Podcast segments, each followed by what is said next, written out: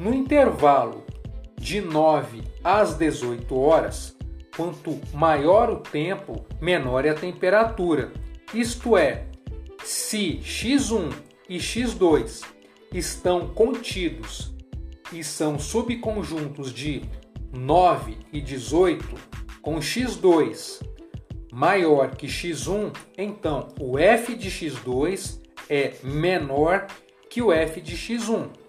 Por isso dizemos que a função f é decrescente no intervalo 9 e 18. Uma função f é decrescente em um conjunto A do domínio f se e se somente se para quaisquer números x1 e x2 de A com x2 maior que x1. A imagem de x2 é menor que a imagem de x1 através de f.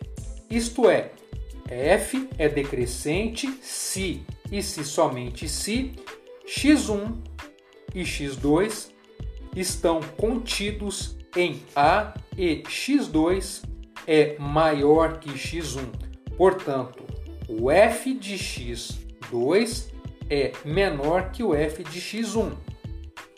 No intervalo de 18 horas às 24 horas, a temperatura é sempre a mesma para qualquer valor do tempo. Isto é, para qualquer x pertencente ao intervalo 18 e 24, temos que fx, ou f de x, é igual a 5. Por isso dizemos que a função f é constante no valor 18 e 24. Olha só, uma função ela é constante em um subconjunto A do domínio de f se e se somente se para qualquer número x de A temos o f de x que é igual a k, sendo que k uma constante real. Vamos agora resolver o exercício. Vamos mostrar que a função f de x é igual a 3x mais 2. É crescente em todo o domínio R. Na resolução, nós vamos observar que é necessário considerar dois números reais, quaisquer que x1 e x2, tais que x2 é maior que x1. Multiplicamos por 3 ambos os membros dessa igualdade. Ou seja, 3x2 é maior que 3x.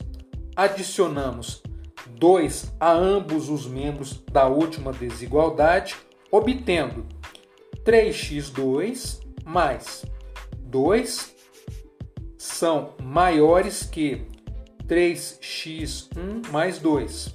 Ou seja, o 3x2 mais 2 é o f de x2, né? E aí o 3x1 mais 2 correspondem a f de x1.